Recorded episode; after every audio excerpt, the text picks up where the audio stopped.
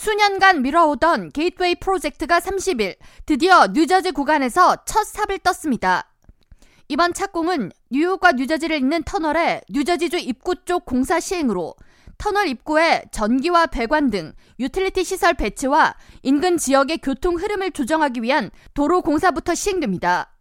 뉴욕과 뉴저지를 잇는 터널 공사인 게이트웨이 프로젝트는 열차 전용 노선으로 이용될 예정이며 현재 허드슨강을 지나는 놀스리버 터널의 경우 지난 1910년에 개통돼 노후화가 심한 데다 허리케인 샌디 이후 침수 피해 등으로 잦은 고장 그리고 안전 문제 등이 일고 있습니다.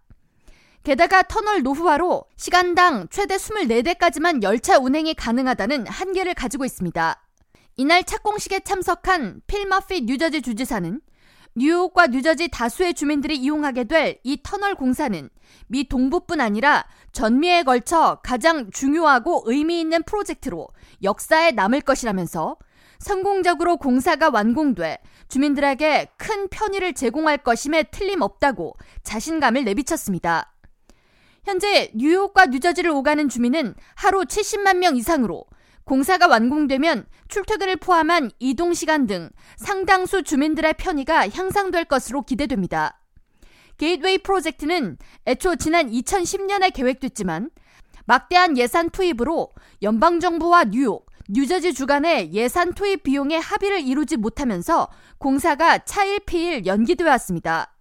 총 161억 달러의 비용이 투입될 것으로 예상되는 이번 프로젝트는 약 80억 달러가 연방정부의 지원으로 집행되며 나머지 비용은 뉴욕과 뉴저지가 반씩 부담하며 공사는 오는 2038년 완공을 목표로 진행됩니다.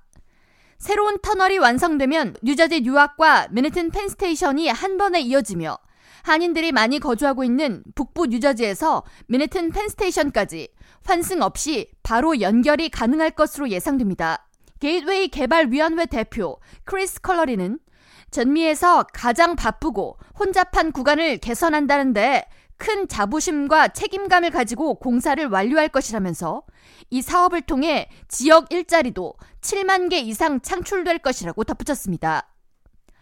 K라디오 전영숙입니다.